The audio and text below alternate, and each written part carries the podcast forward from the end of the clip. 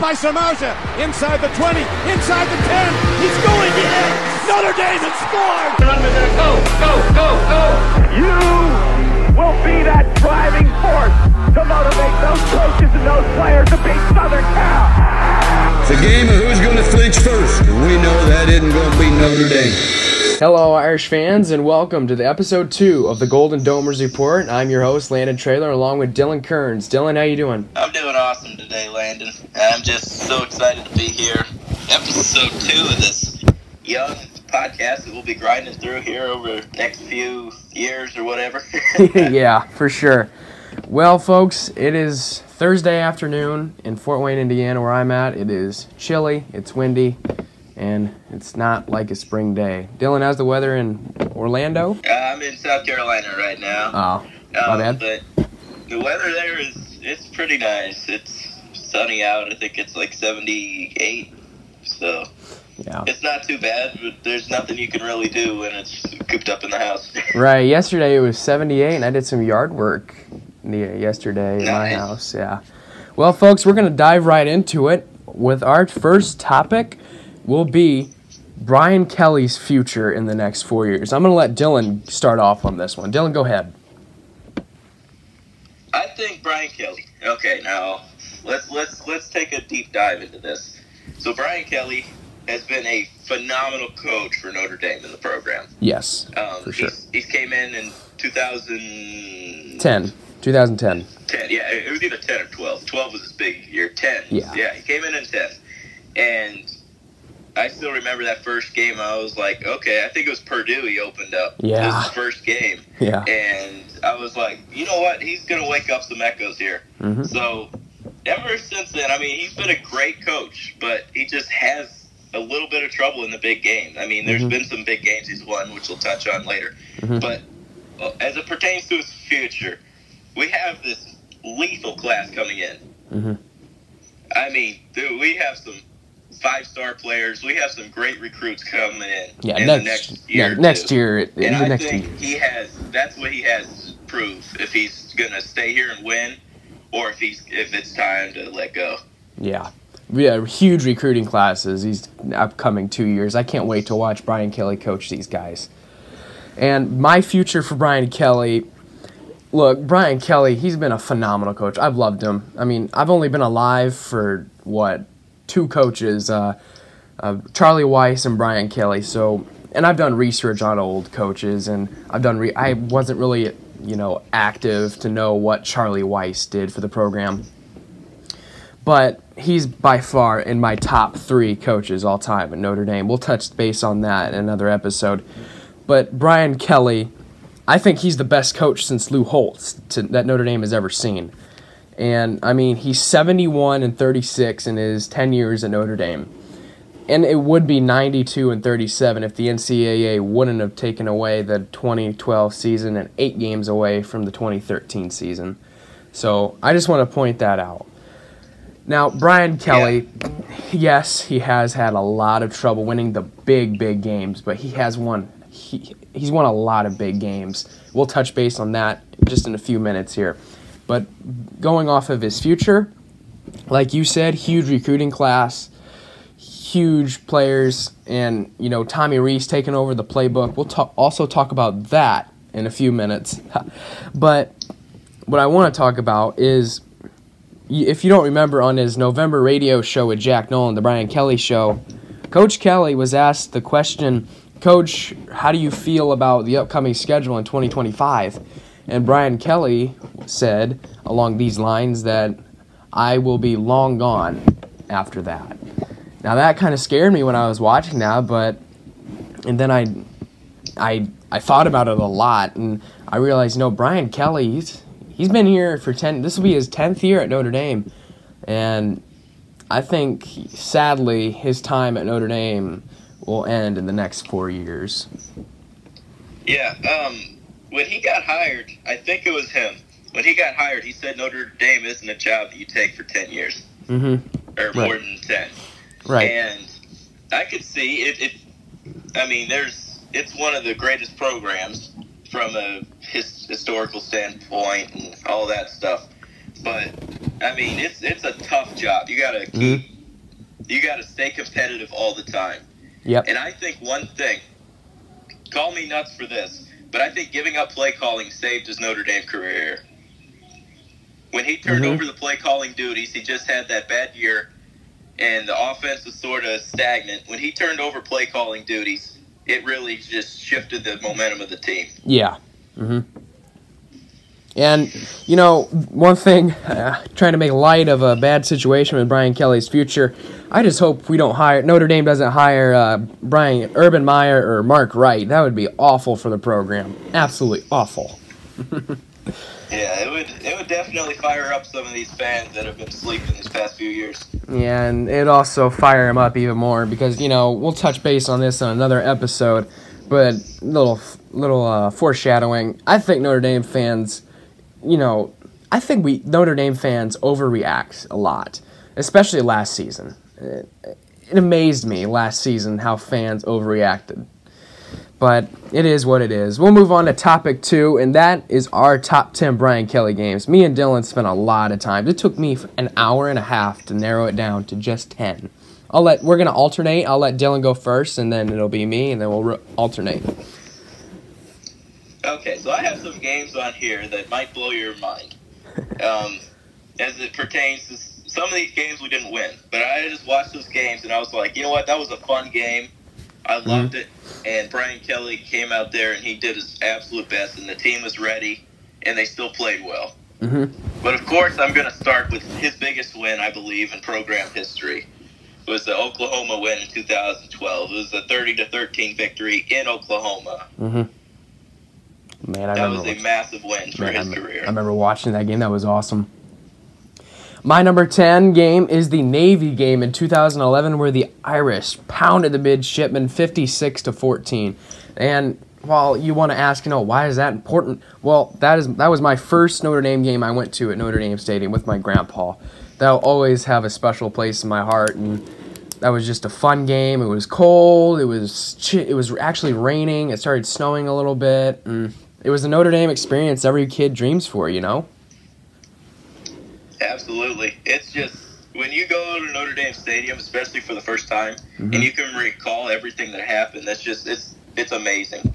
It is I amazing. mean, I, when I went to my first game, I was like seven, and I still was a little spotty on what I can remember. But Mm-hmm. as I got older, just going there, it was just it's a great place to take a game in at. It is. There's nothing like it. Really is. And I'm going to go with my next game that I have on the list, and it's a little recent. 2018, the LSU Citrus Bowl. Booked to Boykin, 21 117. Oh man, that was awesome. And I'm not even going to lie. I just moved down to South Carolina the day before.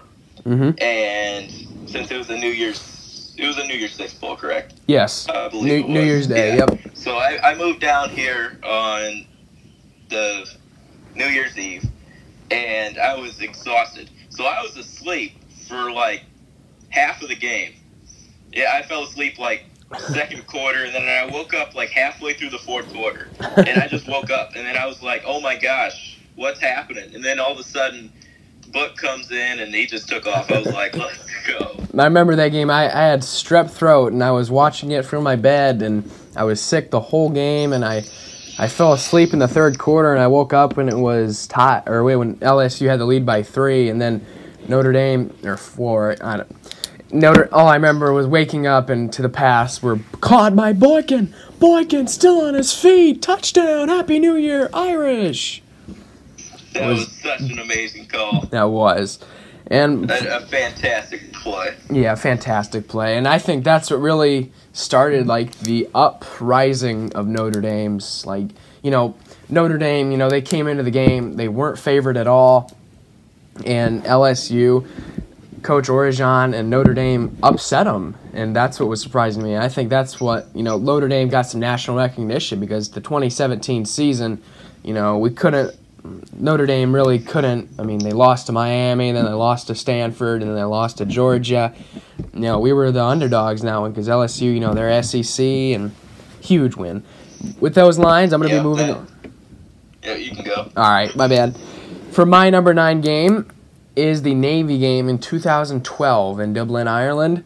That was amazing to get to watch Notre Dame play in a different country. I mean, that was. I remember waking up. It was my uncle and aunt's wedding in Bloomington, Indiana. We woke up at what six in the morning. We went to a breakfast place. We got kicked out for cheering too loud, so we had to go to a sports bar that sports bar that let us in to watch it early, and it was it was amazing. I mean, I've never seen the team play in another country. I mean, Notre Dame brought a crowd, and it was just amazing. And of course, Notre Dame picked up the 50 to 10 dub to start off the historical 2012 season. So,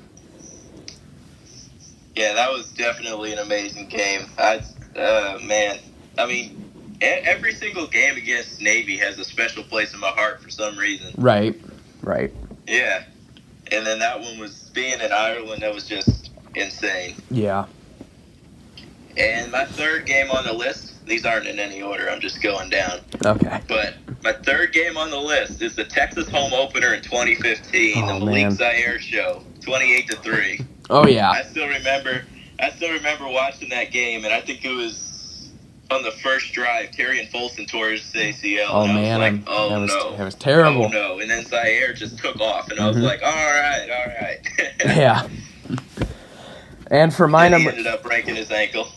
Oh yeah, and then the it was the game after. I mean, Notre Dame pounded Texas, and then we Notre Dame went into Virginia, and like two quarters in, Malik Zaire tears or breaks his ankle, and then enter DeShone Kizer, and then we all know what happens from there. Game winner to Fuller. Oh, yeah. And at number eight for me, I have the Michigan game in 2012. It was rainy, it was chilly, it was a Notre Dame night. The Irish and the Wolverines both struggled in this one, but Notre Dame managed to find the end zone more than Michigan that night, beating them 13 to 16, 13 to 6, my bad. Notre Dame beat Michigan 13 to 6. And, you know, it was a sloppy game. It was really sloppy. Turnovers on both sides of the ball. I mean, I remember watching it. Te'o with that huge interception to set Notre Dame up to score. That was the only touchdown of the game. But Michigan really struggled, and and Notre Dame ended up pulling it off. Luckily, and Notre Dame then and then still unbeaten for the 2012 season. Yeah, and I'm gonna stay in 2012 with my next one. Stanford 2012. It was the 20 to 13, the rainy game. Tommy Rees and T.J. Jones touchdown to secure the dub in overtime. Man, that was awesome. I, mean, I was Yeah. I was there with my grandpa. That's actually my next one I had on my list for number seven. I mean, should I even bother reading it? I mean, we all know what happens I mean- there.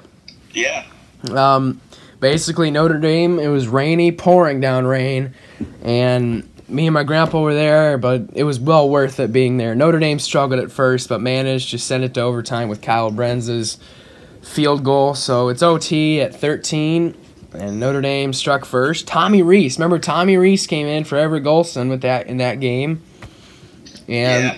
Notre Dame got it in the end zone to with Tommy Rees, and then Notre Dame stopped Stanford three, four straight times to win the game, twenty to thirteen, and improve and improved to six and zero on the 2012 season. There was a lot of good games in 2012.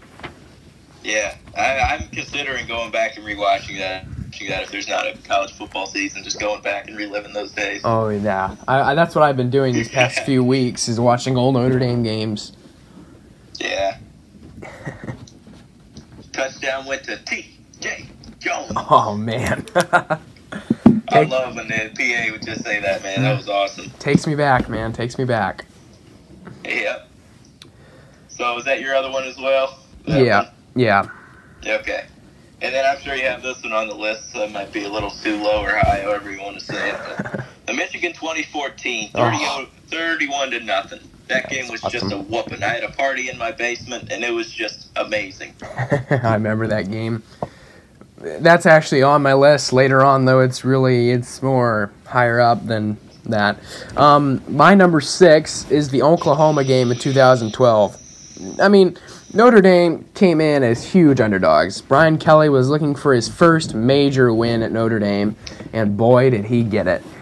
Notre Dame crushed Boomer sooner, sooner that night, 30 to 13, and Notre Dame, they kicked it. I mean, that I think that was the turning point for Notre Dame history right there because then we went obviously we won 12 straight games, but that was the turning point for the 2012 season because that was our first big big game and we crushed it. And we showed the nation we're here to prove something, but we didn't get it done in 2012.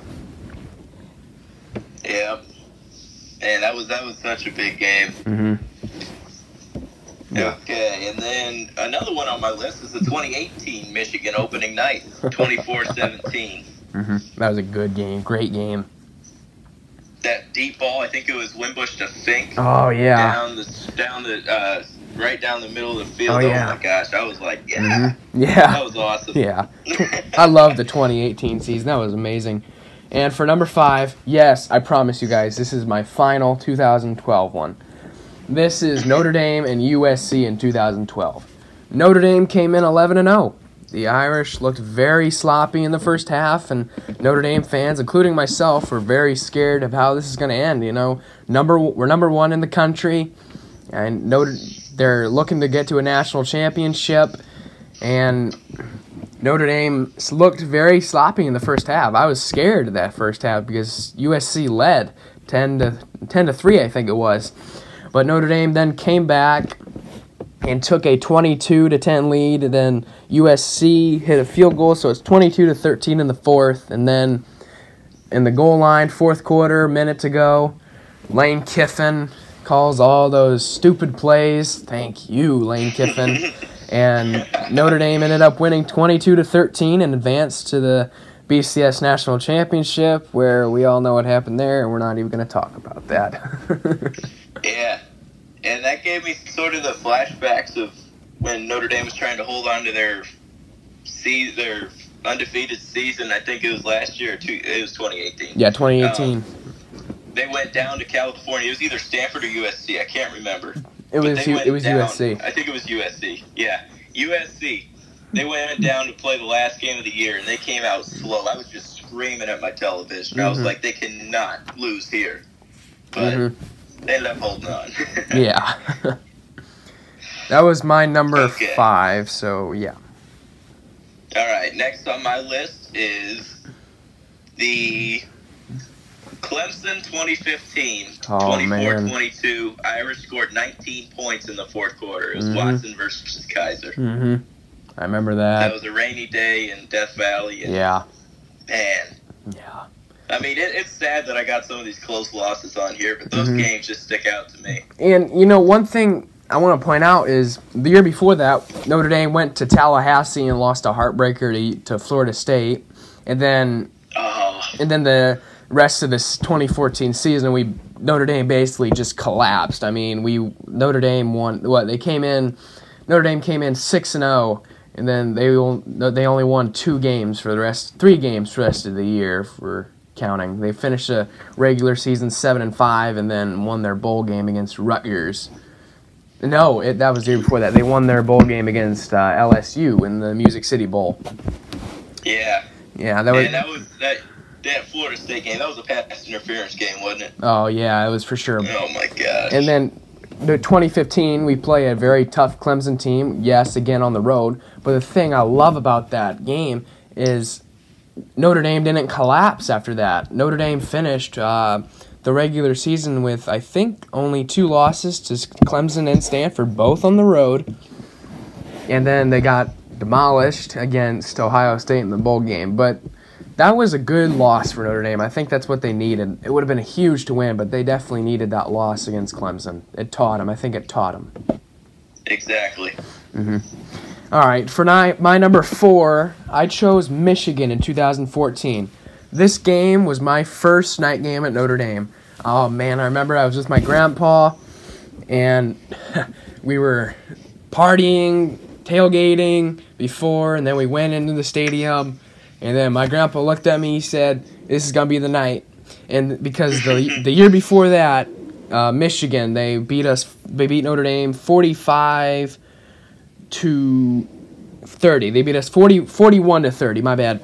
And after the game, Brady Hoke, that big donut eater, he came out on the field and did his chicken dance and So, you know, that fired Notre Dame up. I think that fired Notre Dame fans up. So, Notre Dame comes in there, or comes home, and we send Brady Hoke back to Ann Arbor with a 31 to nothing loss. I mean, Notre Dame dominated that game. That was a great Yeah. game. Yeah. Take that. Yeah, exactly. Chicken dance to that. and next on my list, this game still makes me upset. Oh but, boy. I mean, it was still a good game. Georgia in 2017, the 2019 Oh, Wimbush trip man. back to lose it. Yeah, that was a heartbreaking loss. They fought the whole game. They were in it, and they just they played their they played their tails off. They did. They really did. It was a heartbreaking loss. Remember that game. And my number three game is USC in 2017.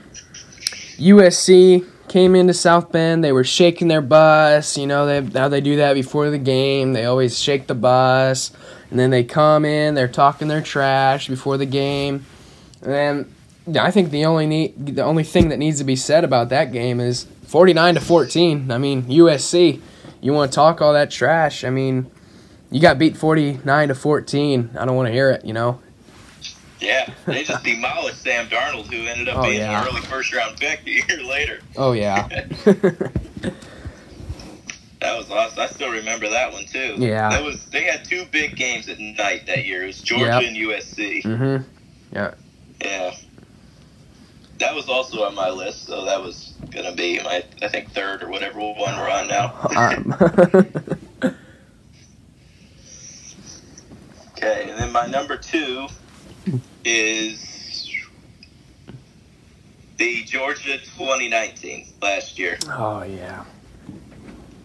And then I had too many losses on here, man. Yeah, for sure. Too many losses. But I mean, maybe this goes back to Brian Kelly. These are so close games, man. Every single one sticks out in my head, and I'm like, man, I love watching those games, even though the result wasn't there. Like, Yeah. I just hope they win. Just to, if they beat Clemson this year, I'm gonna be dancing around the whole entire block. Man. hopefully, hopefully, hopefully there's a season. Hopefully there's a season. yeah, And my number two game is Michigan in 2018. This was my first game as an usher at Notre Dame Stadium, and I don't think a kid could ask for a better atmosphere, a better game to start his ushering career at Notre Dame. The atmosphere was like no other I've seen in my life. I mean, the whole stadium was packed in green, and it was amazing. And of course, Notre Dame they won 24 to 17, and Brian Kelly gets an- another win over Michigan. They beat Coach Harbaugh, which is good. Really don't like him. We'll talk about that in another episode. Our least favorite coaches, Notre Dame rivals. yeah. can't wait for that one. Yeah, all right. That's my number two. Notre Dame, Michigan 2018. And my number one, you already mentioned it earlier. It was the USC game with the stand there at the end in 2012. Oh, man, that was awesome. I loved that game. Yeah. Yeah, my number one. Oh, first, I have I have a couple. I have one honorable mention because you know I I can't let this one slip.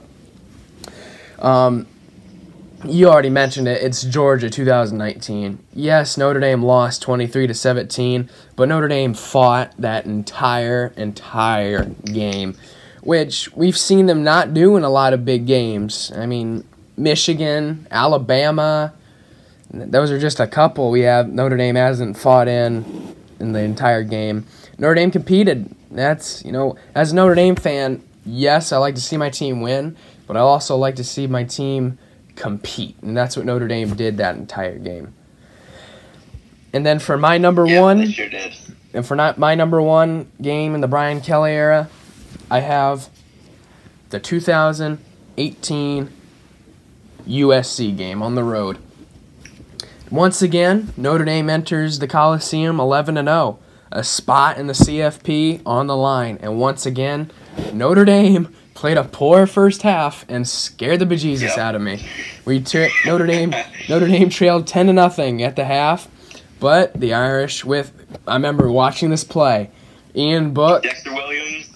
Ah, that comes later. okay, keep going. But Ian. Book, remember he, how he dove for that first down and got kind of lit the spark, and Notre Dame went on to Yes. score 24 unanswered, including the Dexter Williams break breakout run where he threw up the deuces and he was gone Yep. to lead to That include- Dexter Williams run. That was that's one where I was sitting there as a fan. I was like, Whew, all right, Yeah. we did it. We're back. Yeah, yeah.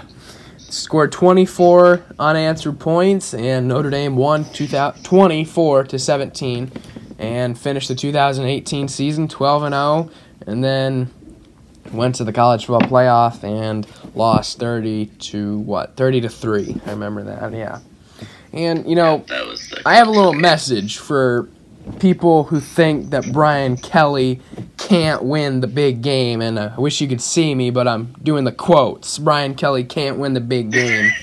If you say that, please come back to this list and check. Almost half of these, if not more, are huge games for Brian Kelly.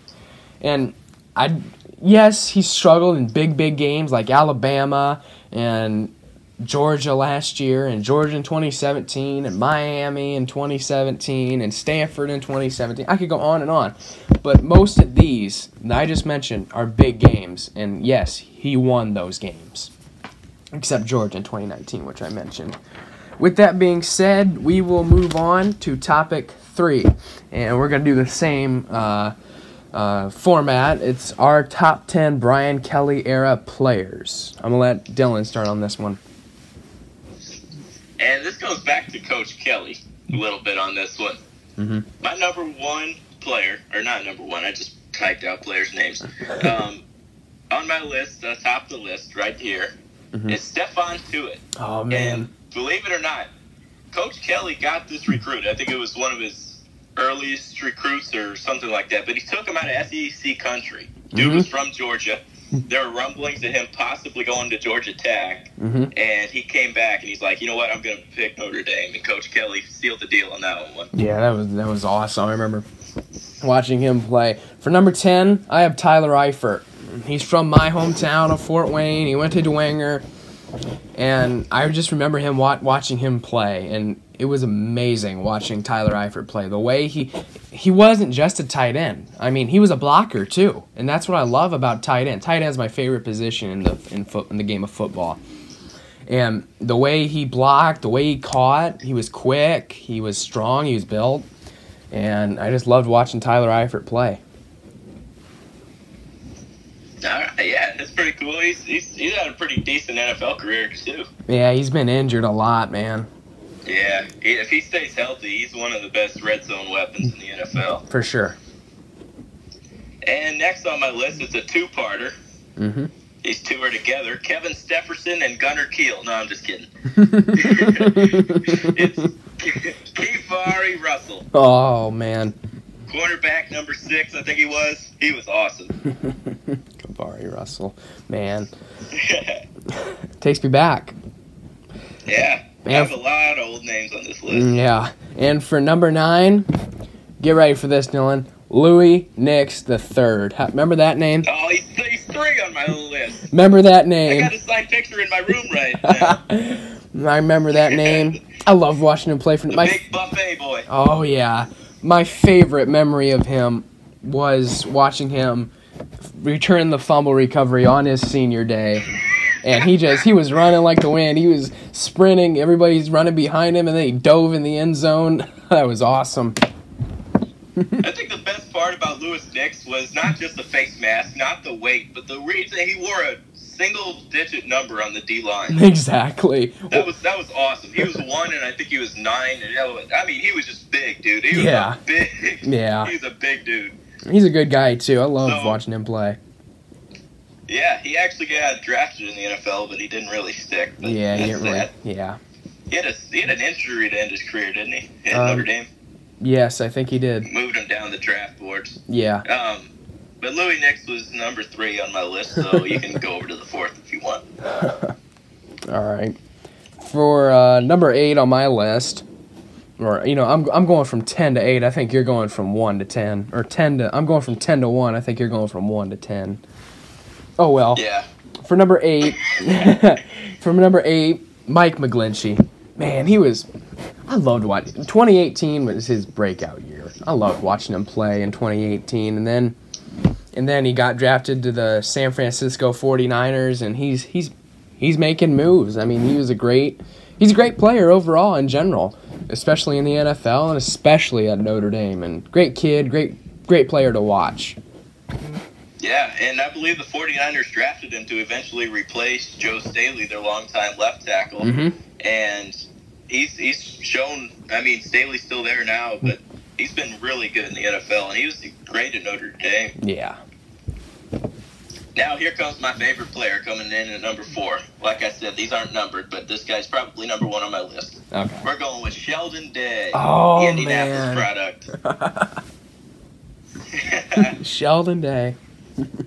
Remember his senior day moment with his mom out there? Yes, I remember that. Yeah. He, he did the little handshake thing. That was so cool. oh man, these names are taking me back, man. yeah. And for number seven, all right, please don't laugh at me, guys. I got Brandon Wimbush. I'm laughing at myself here, but yes, he wasn't the best quarterback at Notre Dame, but he He's only a great dude. exactly great dude, great guy. But Notre, he only lost what? Uh, Wimbush, he only lost two games at Notre Dame. I mean, that's not bad, but I mean, you look who who he, who he lost to. He lost to Miami and he lost to Stanford, the two biggest games of the year. There were three losses actually. I forgot about Georgia 2017. My bad. And then obviously he was replaced in the bowl game, but Coach Kelly, this comes back to Coach Kelly again. Coach Kelly really developed him, and it's it's amazing. I mean, uh, he'll always have a special place in my heart because he led Notre Dame to a lot. I mean, what he finished, he only lost three games, and he won the first three games for us in 2018. So I will be always be grateful because he won us those three games in 2018. Yeah, he's he sort of. I mean, they definitely needed to switch up the offense, but he, he came in there and won those big games. That's Yeah, that's huge. And then he even won on senior day. So yeah, hmm pretty cool. yeah. I forgot about that. Florida State. yeah. Yeah. Right. And now fifth on my list, this guy. Rest in peace, George Atkinson the third. Oh man, I love that I love kid. that guy. Me too. He was great in the return game. He was great out of the backfield. I mean, Yeah. he was awesome. No, yeah, I remember. Remember what in 2010 when he ran the Michigan State uh, punt return back. That was his first one of his career. Maybe it was 2011. I don't know. It was 2011 or 2010 when he ran his first one back.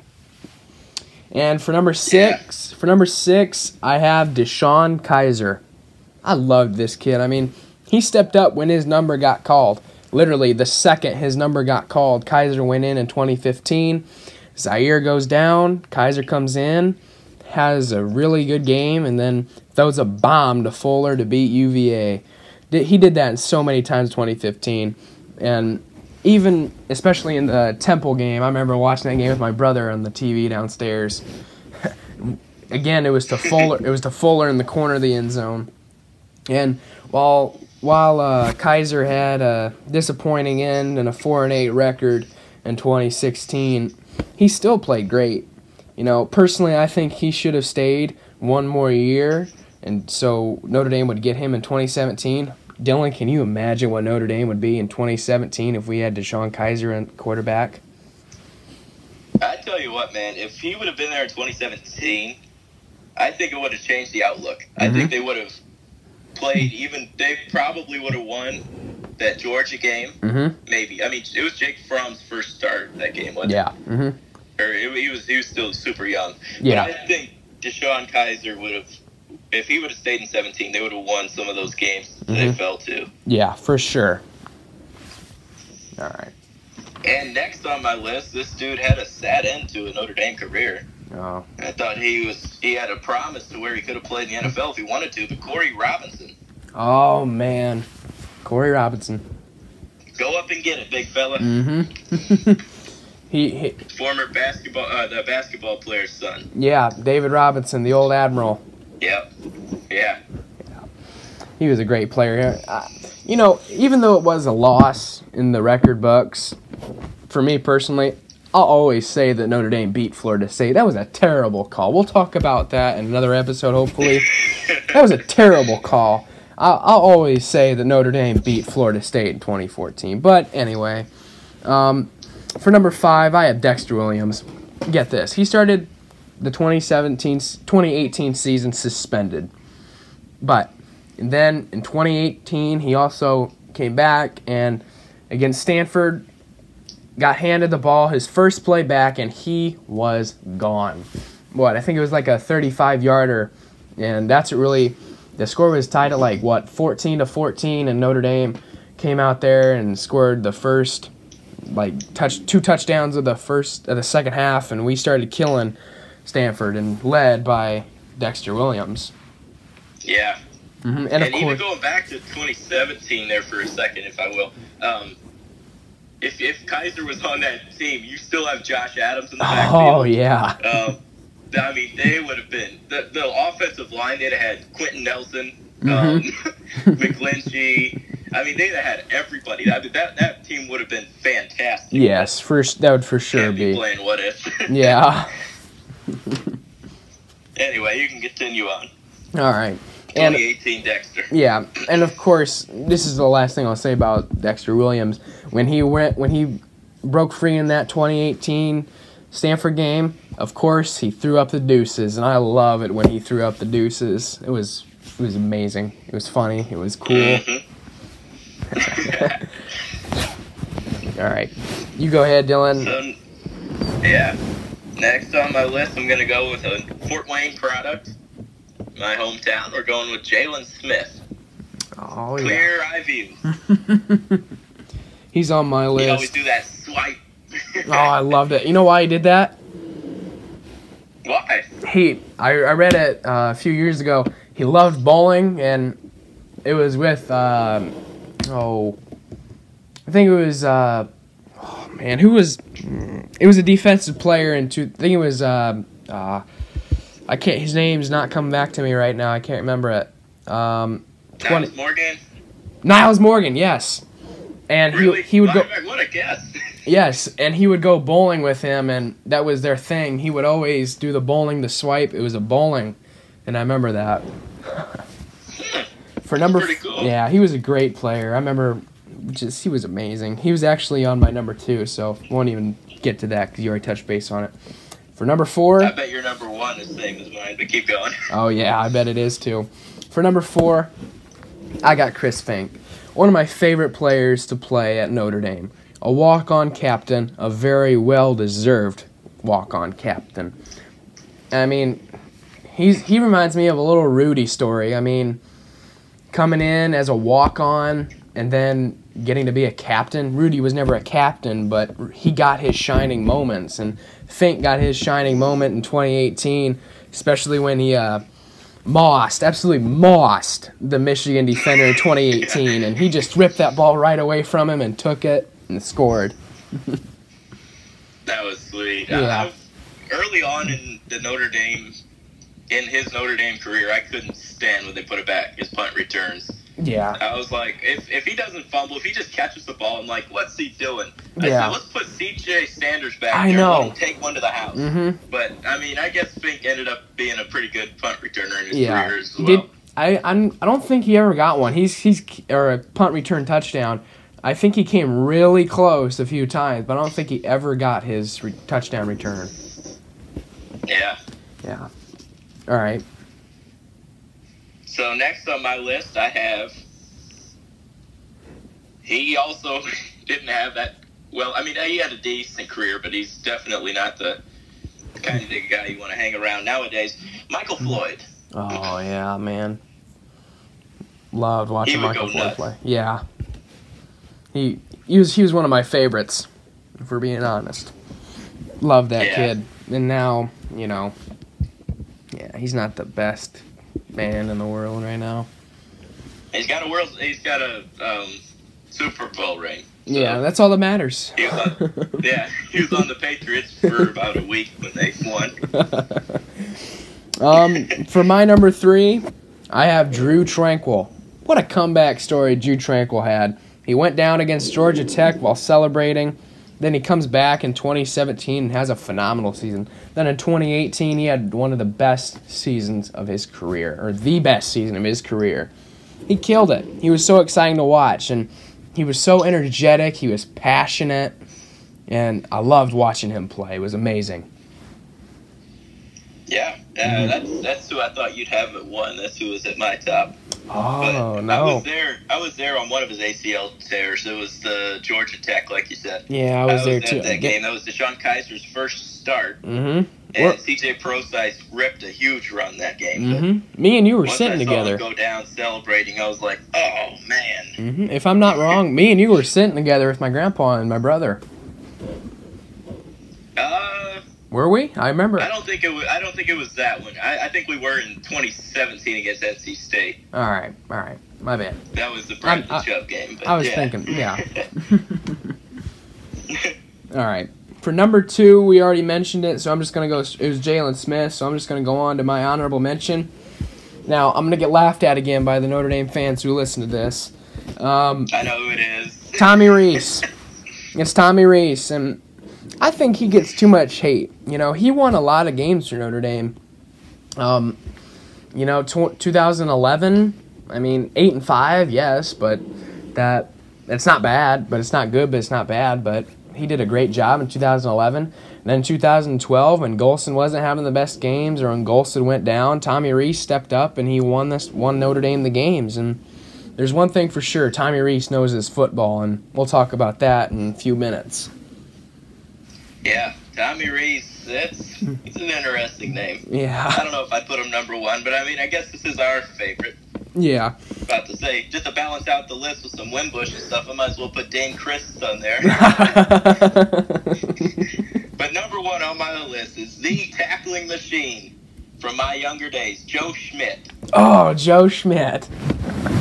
That guy would tackle, man. He would play linebacker and he'd just make tons of tackles. I love that guy. Yeah, he was a great player.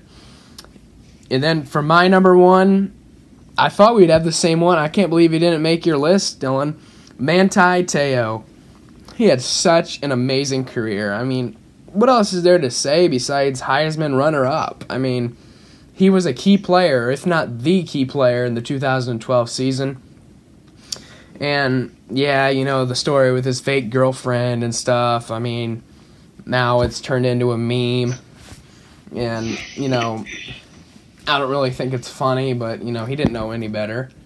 But that's Yeah. that. I loved watching him play. He's a great guy. He really is. I loved I loved his speeches. I loved his message that he sent. And he was just a great kid, great kid to watch too. Yeah, I, I'm not the biggest Manti guy. I mean, he was absolutely amazing. But I mean, Mhm. there were guys that I I loved watching that probably weren't the best, but they were still one of my favorites. Mhm. All right. Are you all done with your list? That's it for me. All right. Well, with that being said, we'll move on to topic four, and that is Mike Brey's future for the University of Notre Dame men's basketball. I'm gonna start with this one. Um, Mike Brey. All right. I'm. I love Notre Dame basketball. I love Notre Dame, but I do not like Mike Brey, and I know, a gasping moment, but Mike Brey. I feel like he's not the coach that Notre Dame needs or wants. I mean, yes, an ACC title and two back to back Elite Eights. But if you see, Notre Dame had a really good recruiting class those two years and, and years before that. And but these past few years, uh, Mike Brey has a poor, uh, semi poor recruiting class, and it's a coach's job to coach those guys up and develop them. And yes, he developed Pflueger and he developed the heck out of John Mooney. I loved how he developed John Mooney. But these past three or four years, Notre Dame hasn't had good recruiting classes, and Coach Brey hasn't really developed them and made them into a good team.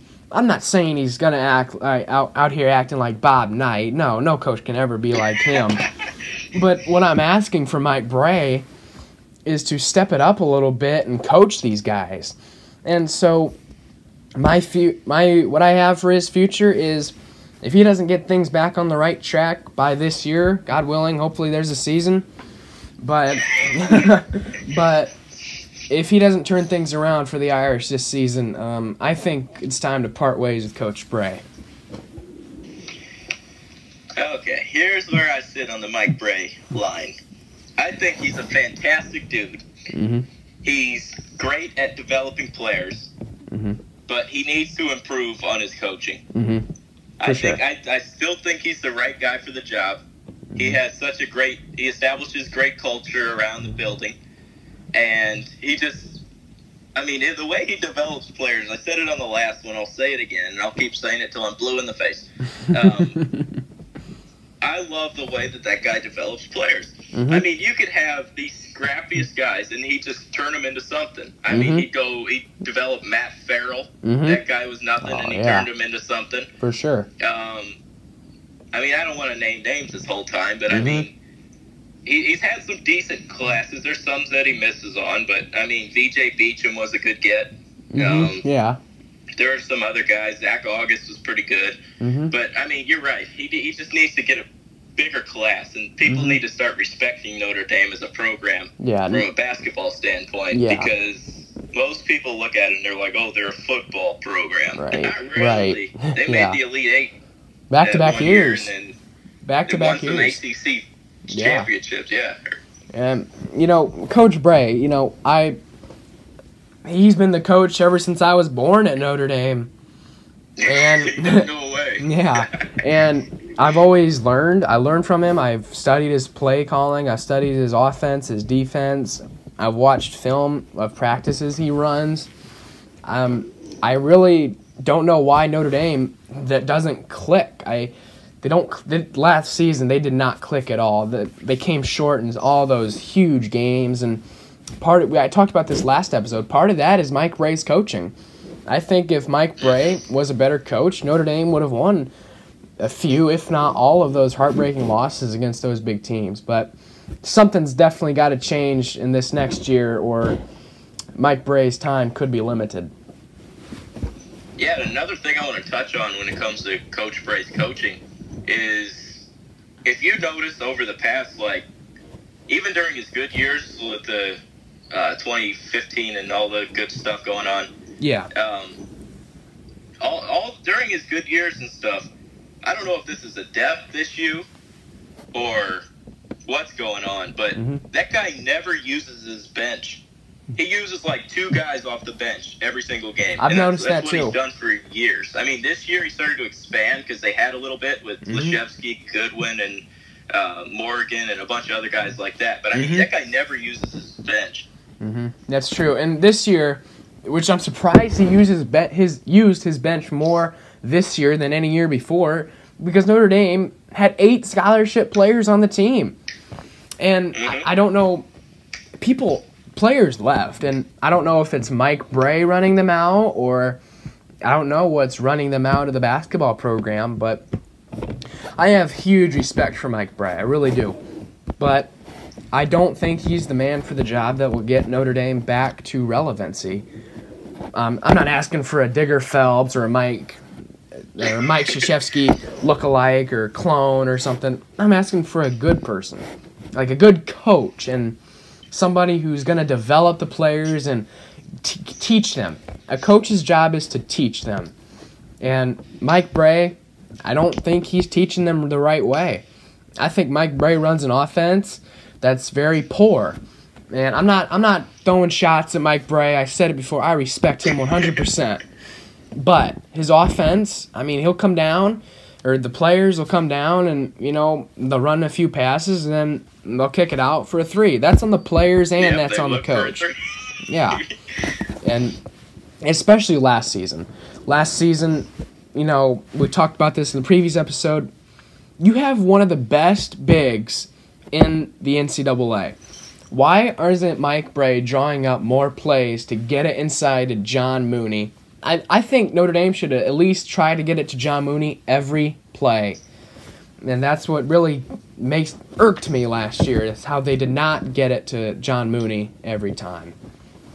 Yeah, his offense is definitely based around the three. Even Yeah. Mm-hmm. if you look back during the good years, I mean, he'd have Demetrius Jackson and Steve Vasturia chucking. Mm-hmm. I mean, you'd have Zach Auguste and Bonzie Colson, and I'm, I'm missing a big. I can't think of his name right now, but he. I mean, they just they'd have bigs down there that could score, and Mm-hmm. he's just focusing on the three. right. But and I mean- yeah. Yeah, he's got to fix something here in the off season. Yeah, so I'll leave it with this. You know, Mike Brey's got to turn around this next year, or I think it's time to part ways. I think Swarbrick really better take a look at that and see his decisions on how the 2021, 2020, 2021 season goes for Mike Brey. And with that being said, we'll move into our last topic, folks, and that is I can't wait to talk about this. Tommy Rees at offensive coordinator.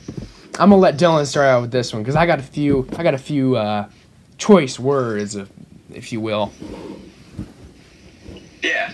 So Tommy Rees, as you know, he called the bowl game last year as Yeah. the offensive coordinator. He was Mhm. calling the plays because I believe Chip Long announced that he was leaving Yeah. before the game, Yeah, and I thought he did a really, really good job when he was calling plays. Yeah. I mean, there from the start, I think he was running too much, or I can't remember what he he was Yeah. either too pass happy or too run happy. I he, think he was, run heavy. run happy for sure. Yeah, I was like, you have Ian Book. Let's throw the ball. We haven't Yeah. been able to run for Mhm. most of the year. Yeah, and Brian Brian Kelly. Tony Jones and Yeah, Brian Yeah. Brian Kelly stepped in. Uh, I remember Brian Kelly kind of reminded me of uh, of a 2014 offense. You know, where Brian Kelly would have the say over every off every offensive play, but he still had the coordinators, and that's what that Mhm. bowl game kind of reminded me of. Brian Kelly getting the say. But go ahead, what you were gonna finish. yeah. So I think he did a fantastic job. I think he's he's definitely has some promise as an offensive coordinator. And what fans need to realize is there were teams offering, or at least looking, or programs looking at Tommy Rees potentially coming in to be a quarterbacks coach or uh, offensive coordinator because they like what he put out there. Mm-hmm. So I think that he's great for for the offensive coordinator spot. He's in a place where he feels comfortable. He's under his coach, Mm-hmm. and I think he's going to do great things with the program. Yeah, I, I think the same thing. And here's what I think Tommy Rees, co- offensive coordinator, love it. He knows his football. Played four years at Notre Dame, and he was the quarterbacks coach for the last, what, three years since, what, 2017. Am I wrong? I think that's when he came in at quarterbacks coach. Yeah. I think that's when he came in at quarterbacks coach. This man knows his football. And he's he's a Notre Dame guy. I mean, I wish he'd shave that ruggedy beard, but but he's a Notre Dame guy, and I think that's what this program needs is a Notre Dame guy. I think Notre Dame is stacked coaching wise this year. Clark Lea, Brian Kelly, and Tommy Rees. I'm I'm starting to call them the big three. You know, I think they're gonna click, and I think the Irish will have a phenomenal season with Tommy Rees coming. I hope Notre Dame, you know, Notre Dame's always been known for their defense. I think this year Notre Dame will be known for offense and defense. That'd be sweet. Kyle Hamilton really showed some promise in the defense. Yes. And I mean, there's some young guys. Rutherford. Mhm. I mean, they have a young defense, but I mean, the, uh, when it comes to the offense, I think it's going to be. If if Rees takes that step to put them over the hump, then I think they're going to be fantastic. Yes. I wasn't sold right away on Book coming back because I thought Jurkovec or Jer- Jurkovec, however you say it. Yeah. I thought that he had more potential Yeah. like He, a few years down the line. he for sure but Now did. that I think about it, you got Clemson on the schedule. hmm You got Wisconsin and Lambeau. Mhm. You got and you need a guy that has experience in big games, Mhm. although his record probably isn't the best. Yeah. Put him out there to win Mhm. those games and Mhm. see what he can do. Yep. And I agree. I can't wait for this season. And Irish fans, that's all we have for today. And we will see you next week. And as always, love the Notre Dame. See you later, Irish fans. By Samaja, inside the 20, inside the 10. He's going in. Notre Dame has scored. Go, go, go, go. You will be that driving force to motivate those coaches and those players to beat Southern Cal. It's a game of who's going to flinch first. We know that isn't going to be Notre Dame.